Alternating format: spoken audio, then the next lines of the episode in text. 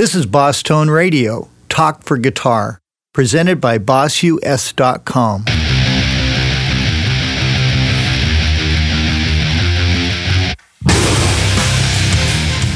Hey, Paul Hanson here.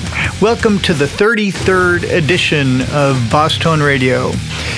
Today we have a guest who has played with so many artists and has done so many tours. It's pretty amazing. His name is Peter Thorn. He's a LA session slash sideman slash also a solo artist, and he's a very interesting guy. I think currently he's playing with Don Henley and Melissa Etheridge. Oh my gosh, there's so many credits. So we'll talk to him all about that, but first let's take a listen to some of Peter's music. Here's an excerpt from Peter's album Guitar Nerd, and this is from the cut Revenge of the Nerd. Here's an excerpt.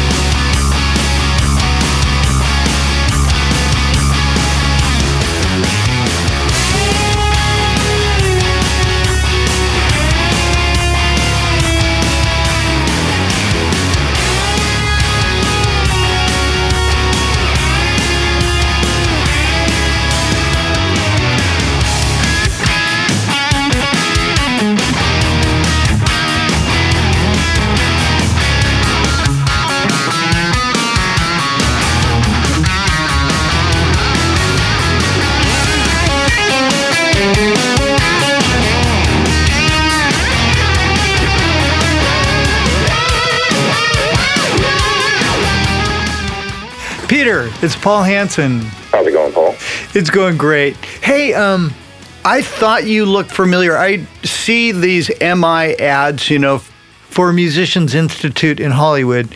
And there'll be a picture of you, and it'll say, This cool guy, Peter Thorn, became a success. You could too. I see those at, in guitar magazines. Yeah, and I think that you look look familiar. Yeah, I mean, it was a long time. You know, it was like 90. In September 90, I went. I was there. I swear it. I had a mullet, but I was there. Do you remember me being there? Oh, yeah, for sure. Oh, okay. Counseling and stuff. Yeah. Was that when the, okay, we had the LA earthquakes, the huge quake. That was maybe Yeah, not, that was a little bit after. so that was not maybe 92.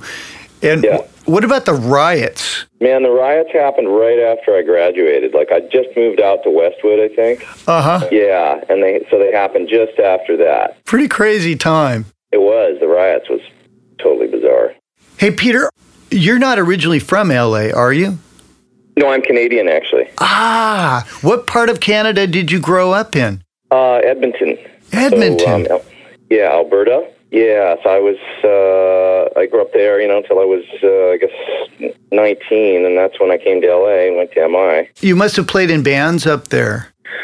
I did, but not a whole lot because I, you know, I was uh, pretty much right out of high school. I was moving down to LA to go to school and stuff. So I Uh-huh. didn't get a lot of time in bands, you know, just because, I mean, I did like high school bands and stuff like that, but Uh-huh. didn't, didn't do anything too professional up there. So I taught a lot. How old were you when you moved to LA? I was 19 when I came to go to MI. So, what was that like? What did you feel like arriving in LA? Well, I loved it. I mean, I was really ready. It was like, you know, an exciting time. I, I've been down a few times. I'd come down for a, a meeting at MI and met some of the people there and stuff and knew that's what I really wanted to do. And I was down, I worked for a music store in my hometown, so I came for like a NAMM show the year before Ah, uh-huh. and, uh, and hung out then a little bit and stuff. I was just really ready to go, you know. I just, that's what I wanted to do was play guitar and that's all I cared about. It was like, yeah, let's do this. It wasn't, it wasn't even a, uh, for me, I don't think that shocking of a move. I mean, it it sort of was, but I was so ready to do it that it, I was like determined that this was going to work out. You know, so, Uh-huh. maybe naively, you know, it's like I was just like that crazy fire to do it. You know. Oh yeah. I just got your um guitar nerd CD and Oh man. it's slamming, dude. It's really good. On the cover, that must be a picture of you back in Edmonton. Yeah, when I'm like 10 and my mom wanted to go do family photos or whatever, you know, so I'm like, let me bring my guitar, you know. so we, like, uh, that was my first photo shoot. The album is called Guitar Nerd. I mean, I felt like I was a guitar nerd. I was not the cool guy at school.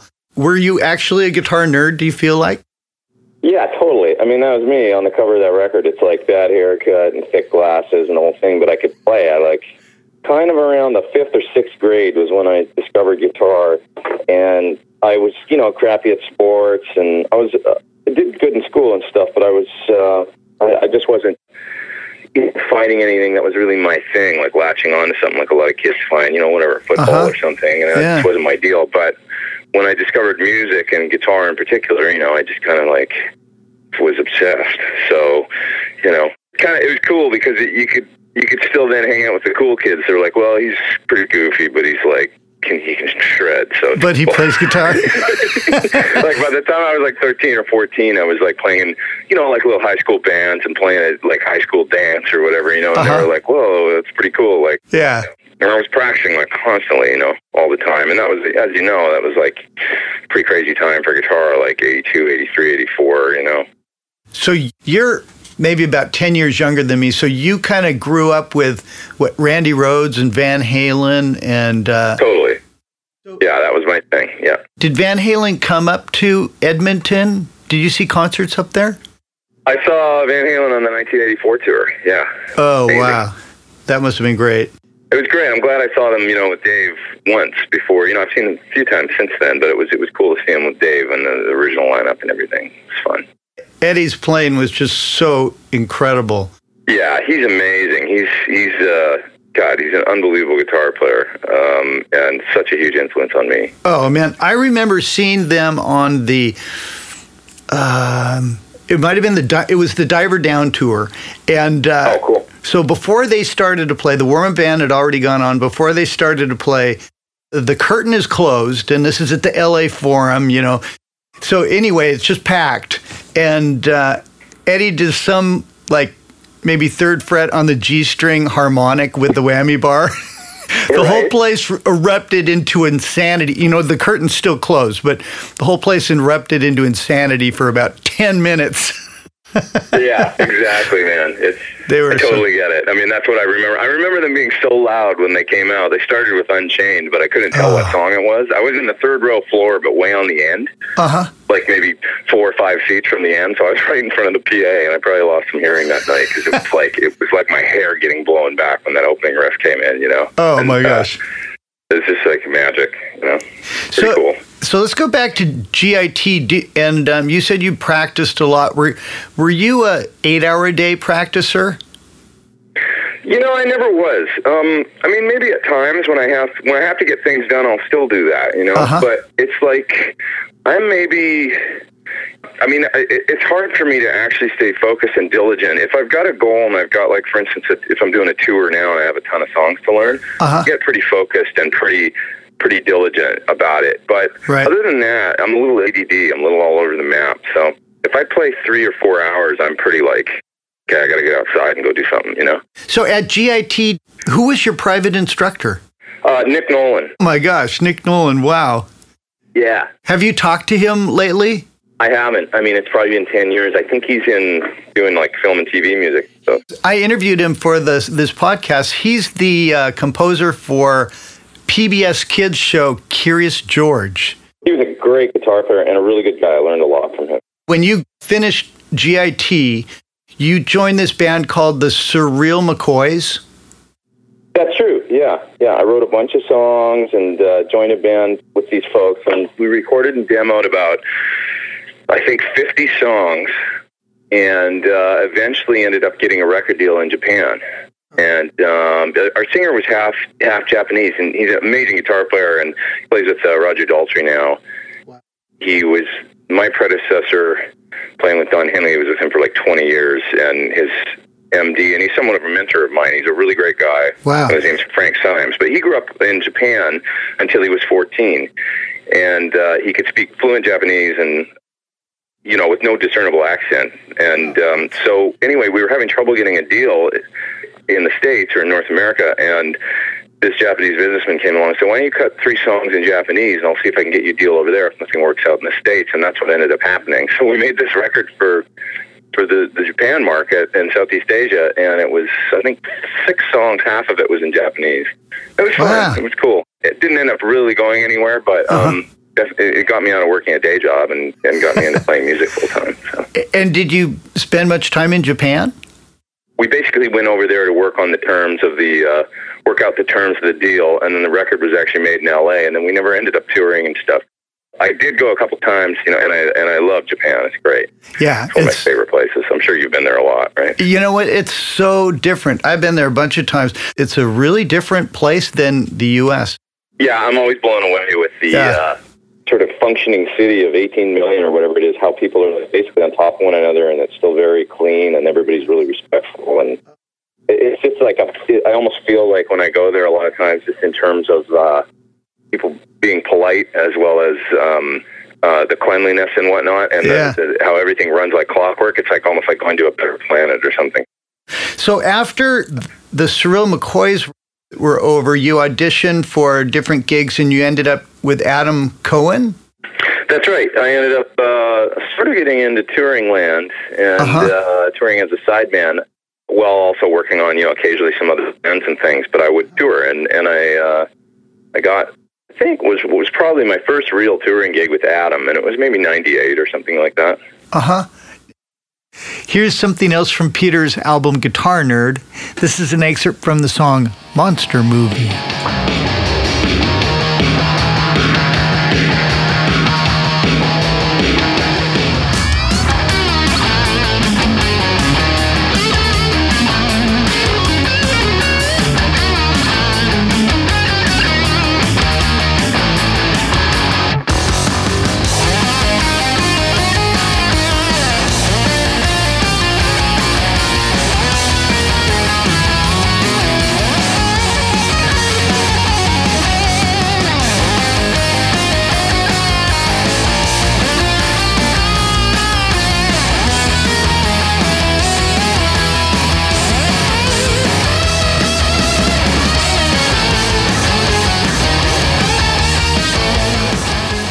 Since then, you've done so many gigs.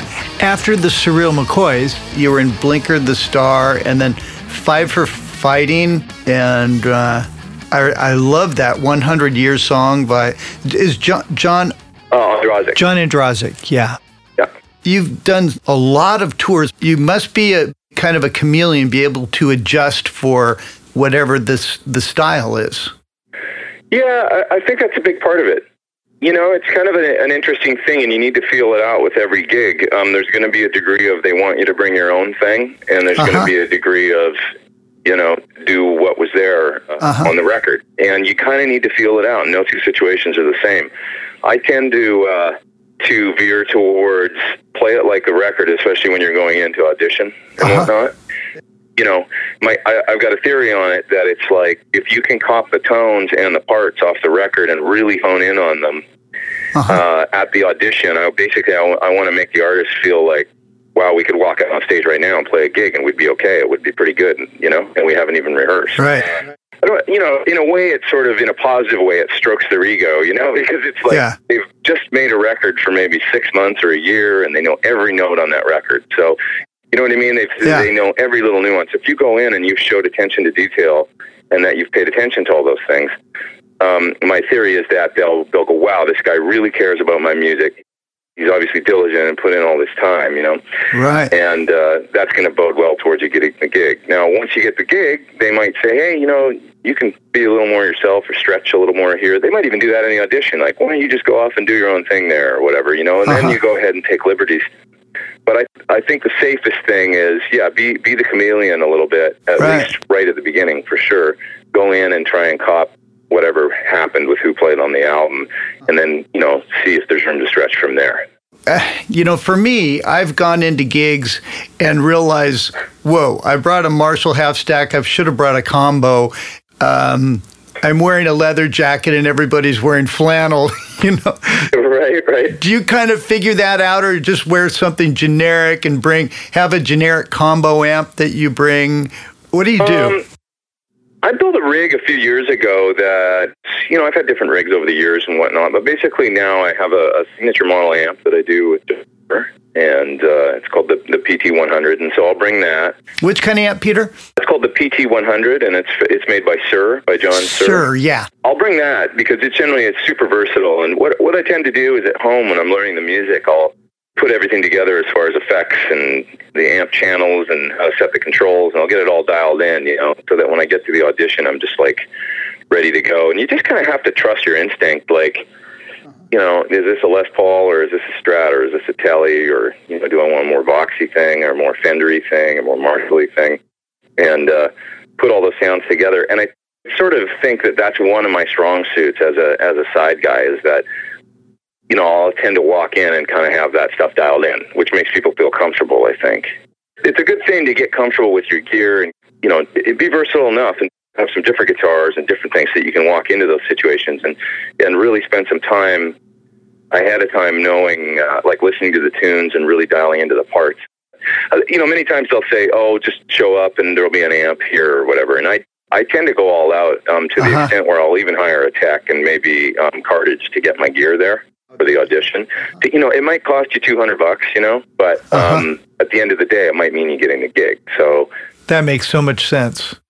You know what I mean? Because you really, first of all, here's people showing up with all your stuff, and that's like, wow, this guy's really like putting his best foot forward. And second of all, uh-huh. it's like you don't have to think of it then. You know your sounds are going to be good because you worked on it at home. I mean, I'll literally set up a uh, my pedal board at home and stand and play the songs like I'm going to play them at the audition with all Abs- the tones and everything all dialed in. And um, yeah. I've even rented a rehearsal studio so that I could play full volume and sing through a PA at the same time, uh-huh. you know, uh-huh. and stuff with the music. like those are the things that I'll do. I'm kind of crazy about this stuff, maybe, but it it tends to it's to pay off. You know, yeah, your formula definitely works. So you have a huge list of people you played with. Let's see, with the band Five for Fighting, you did the Tonight Show and Letterman, stuff like that. What was that like? I've never done gigs like that.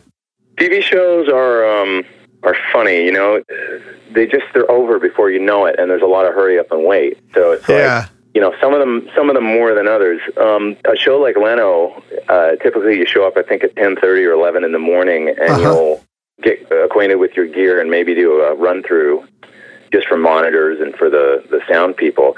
Then you take a couple hours off. You come back around 1.30 and you do a, a couple run throughs for cameras, camera blocking, and uh-huh. then you're off for about another three hours. And then you come back at 4.30 or 5 and actually do the show.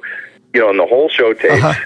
Because the musical artist is generally at the end, you know, so you'll uh-huh. sit there and be watching the show in the green room or something, and just you know, here we are like six, seven hours into the day. Yeah. And eventually, okay, let's go. And you get out, you run out on stage, and there's like at Leno, there's always a kind of a divider down in front of you, and this uh-huh. thing shoots up, and that's when you're supposed to start. And three minutes later, it's all over. yeah. Wait, wait, wait, wait, wait. Go. Okay, stop. Okay, you're done. Yeah. You know, it's the strangest feeling, um, and I don't know that it ever gets comfortable. You know, it kind of yeah. ends up uh, I, I always end up just looking at all the guys and go, "Hey, see you on the other side," you know, and like kind of have a laugh before you do it because it's like, what are you going to do? It's wow, it's such a weird situation, really. So for Leno, do you just hang around the studio all day? I mean, the the TV studio there. I started leaving, um, to tell you the truth. I think they like you to stay, but you know, I've got friends around there with yeah. music stores and places I can go hang and stuff. So uh-huh. I'll, I'll, generally jet after that with that camera blocking thing. I'll take off for a couple hours just to get my head out of that zone, and then I uh-huh. find I come back and I'm not like yeah. obsessing over the gig or something. You know. Uh, I remember one time I was pl- I was doing it with. Uh, I think it was uh-huh. Mandy Moore and uh, my mm-hmm. buddy John Fields, who's a great producer, had produced her latest record and was also playing bass on, on it that day. Uh-huh. And he said, "Hey, I saw a uh, Acapulco across the street. Let's go get margaritas or something." I was like. I don't think that's a very good idea. Yeah. You, go, Seathorn, that's your problem. You're too uptight. Did he convince you? Did you have a margarita? I definitely had a margarita. But yeah, I, so I thought, you know, he's right. Maybe I am too uptight. So we went and had margaritas and then came back and did the show. And you know what? It was great. It ended up being really good. So. Oh, that's great. Wow. I heard a great thing that Zakk Wylde said in an interview. They asked him how he prepares for big gigs and doing TV and things like that. Of course, yeah. He said, "You know what I do? Nothing. I do the same thing I did at the other 80 shows where everything was fine. You know, because if you get too oh, this is important now. There's important people here, or oh, Yeah. TV. There's five million people watching. And you get that in your head, you're just setting yourself up for failure. Yeah. You've played the song a hundred times probably already, so just go out there and have a good time and do what you always do. And lo and behold, it always ends up, you know, working out and everything's cool. And at the end of the day, that's all anybody wants to see you do anyway on TV, right? They want to see somebody cut loose and have a good time, smile and laugh. And if there's a wrong note or something, big deal, you know. It's uh, rock and roll. So I read you were in Robi Draco Rosa's band for a while and Alicia Keys, Jewel. What are those gigs like? Draco's gig was super cool. He's an amazing artist from Puerto Rico and uh, mostly uh, Spanish language. I joined around the time he was putting out an English album, but he has a huge following in in South America and Central America and Spain, and so we would tour those places a lot, and that Oh, was just wow. amazing. You know, we I think in the whole time I played with them, like two and a half years, I think we maybe did six gigs in the U.S. So it was that was a fascinating experience. Um, to get out and be able to tour some of those places. And those are, I swear, the best audiences in the world are South America. So um, you've recently toured with Chris Cornell, right? Or maybe that was in 2007. Yeah, seven through mid 2009. Did you guys tour with Aerosmith? Oh, yeah, we did. We did some, some touring with Aerosmith in Europe. I'm a, I'm a fan of Chris Cornell. He's such a great singer. Soundgarden, Audioslave. What was that like playing with him? It was amazing.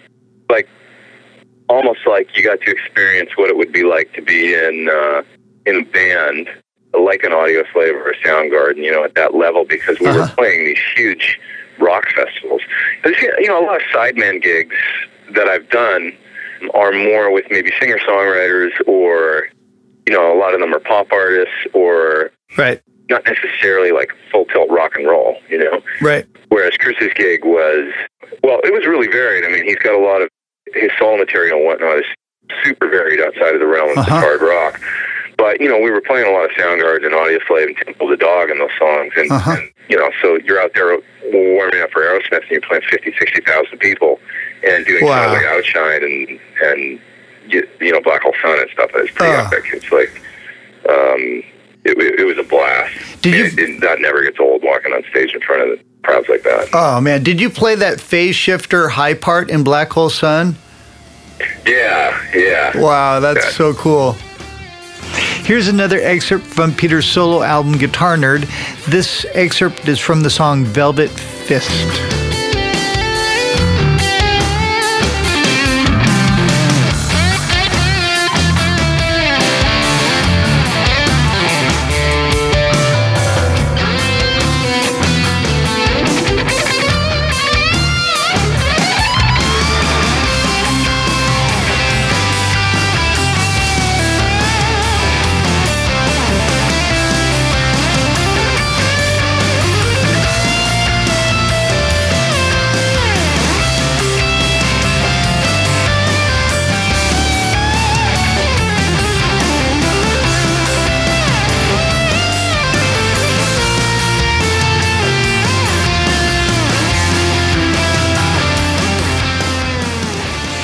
Peter, back to the tour you did with Chris Cornell. Was it kind of um, a mellow kind of backstage, or what was the tour like? Yeah, it's pretty mellow. Definitely pretty mellow. It's like Chris's family had come out a lot, and you know, we we were all like, uh, well, well, it's a rock and roll tour and all that. You know, we're all grown ups, so Uh-huh. Yeah. you know, everybody's getting older and stuff. So it's like it's a funny gig in that sense because it's like you are out there and you're like totally rocking, like, but you're still a sideman. So Yeah. like my backstage experience isn't necessarily what some people would. You know, there's not like this craziness going on because it's like you're there to do a job and deliver. You know, Uh-huh. so you're that's part of the gig. Is it's like you're everybody's kind of maybe a bit anal and very together, and you know, you know, you can't like kind of fly off the rails and do something crazy because Right. fired and replaced. If you were the original member and the guy who wrote the song. yeah, then you can like throw TVs out windows and Yeah. you know stuff like that. that doesn't happen in my world. I don't think anyway. Yeah. I, I've always said I'm going to go out big though, Paul. I'm like, some I want I want to go out big sometime. Like from this business, it's like I want people to say, "Did you hear what Thorn did at that gig?" And such. Oh, I don't know what it'll be, but it'll be something oh, crazy, Well, cool. you know. And then I'll like move to Dakota or something, or Dakota. North Dakota's great. Yeah, yeah. We'll become a car salesman or something. Oh, the best. so um, you're in Daniel Powter's band. He's he's the guy who wrote that. You had a bad day. Da da da da. da. That's him. Man, I love that song. Um, what was that gig like? Uh, Daniel was cool. We, we actually only did a couple things live. I went and played in Japan with him once, actually, and I played on his second album with uh, Linda Perry producing. We pretty much made the whole record together. It's a great record. Hey, Peter, let's talk about gear. I saw the video that you did describing how to use the PS2 Power Stack pedal. Yeah, yeah, that that pedal is fantastic. I have to say, and they just sent me the uh, the new one, the uh, uh, BC2 British combo, the BC2. Exactly. Yeah. So I'm going to do something for that too, and they're really amazing pedals. I, I watched the Power Stack one the other day, and uh, it knocked me out again. The, in particular, the sound I had in the middle that I dialed in using the Les Paul, and I was like, man, that sounds good. Like it's it's a really cool pedal. Yeah, it, they, there's some kind of technology in there that it, rather than you know like traditional pedals, they're just kind of overdrive circuits. But this is with new technology that is able to mimic an actual amp. Have you gotten the British Combo, the BC2 yet? The Combo Drive, that's what it's called. I, yeah, I do have it here actually. So I'm going to do something cool with it, similar to the Power Stack video I did. And it's an amazing pedal. Um, you know, right, I only plugged it in once so far, so I need to spend some more time with it. But uh, it imparts that uh, um, sort of forward mid character that you would expect that a, a British uh-huh. combo would have, and right. it's, it's got the the drive knob on it, which essentially from one end to the other goes from pretty much a crystal clean sound, but with the British characteristic, uh, all the way to you know screaming high gain, pretty much. Kind of like reminiscent of the Vox AC30. I think that's what they're going for. Exactly. Yeah. Um, I noticed in your pedal board, do you have a NS2 noise suppressor? Uh, I don't, although I've used that pedal before in uh-huh. the past. Some of the other Boss pedals I have are the uh, that that I'm really digging. Is I still bust out the compressor sometimes to use on sessions because it has a certain uh, you know the classic blue Boss compressor. Uh-huh. It has a CS3 really distinctive sound. For, do you use that on clean sounds?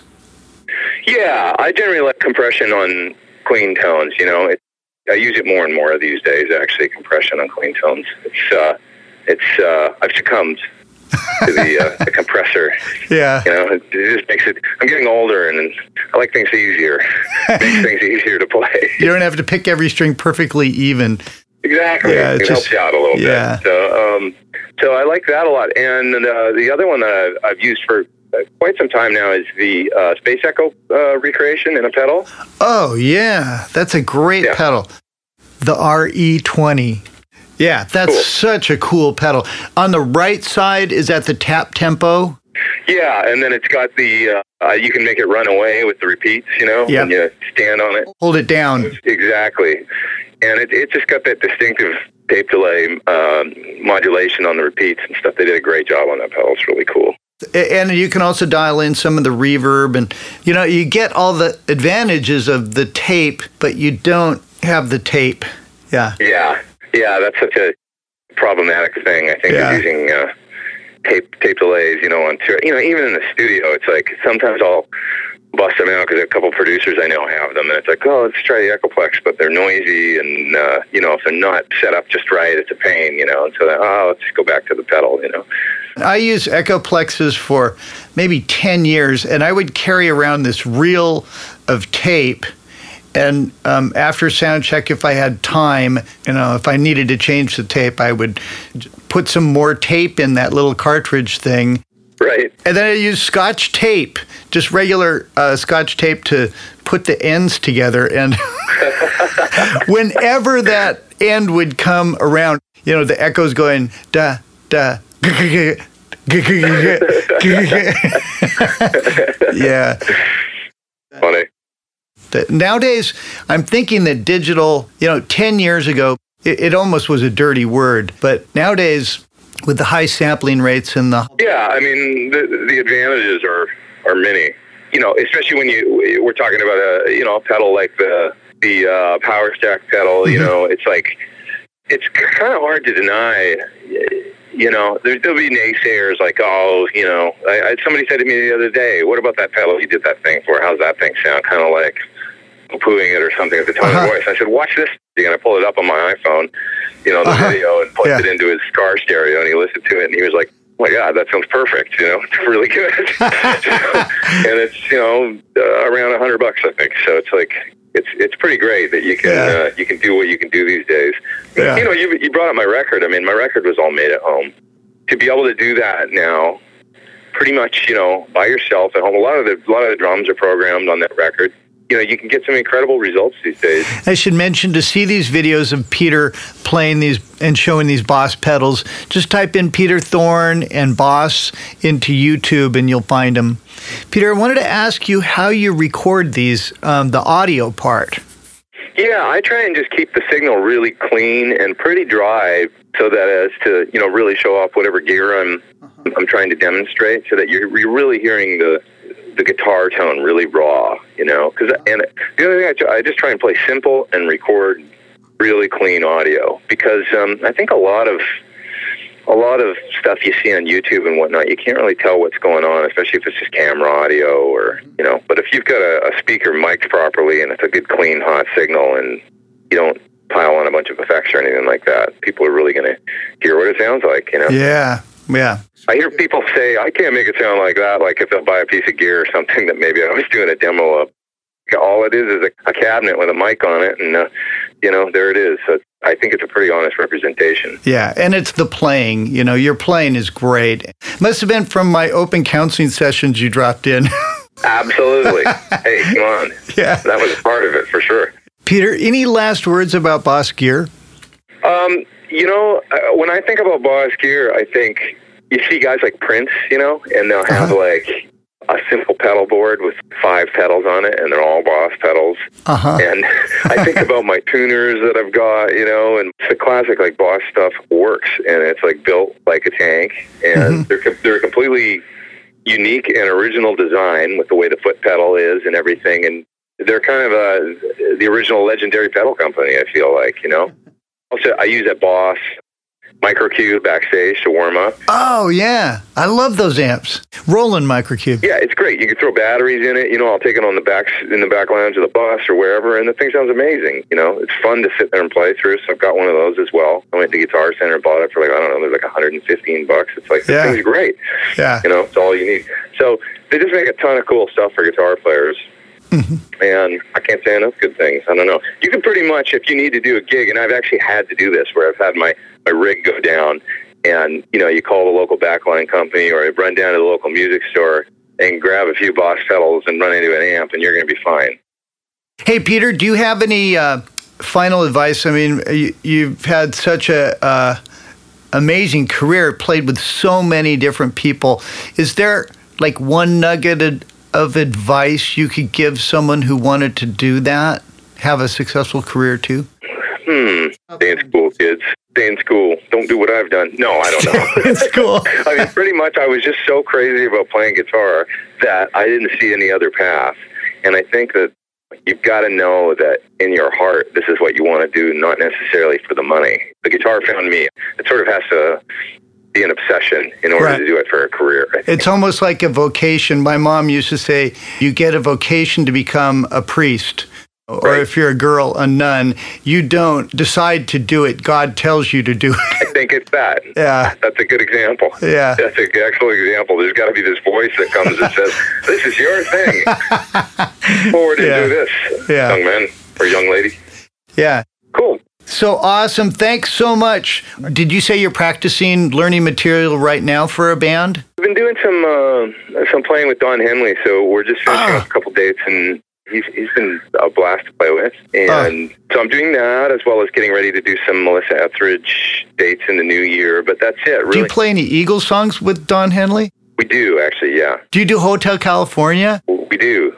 oh my gosh, you yeah. do you, you play that solo? Uh, well, it's like the split solo. So you know, I take half. oh, that's right. The Joe Walsh part. Oh, so you do that crazy Joe Walsh? That's love his guitar playing. Joe is amazing. Oh yeah, Cool. he comes in Yeah. halfway through with that kind of, you know, almost Chuck Berry kind of bend, and then double stop on the Right. high E and B.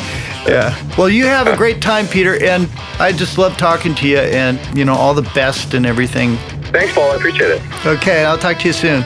Okay, talk to you soon then.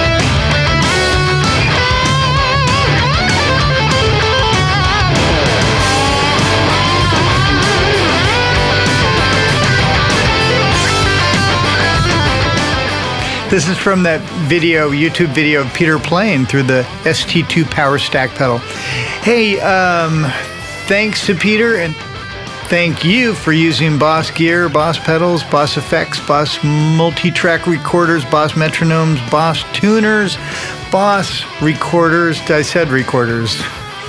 Drum machines, everything. Thanks so much.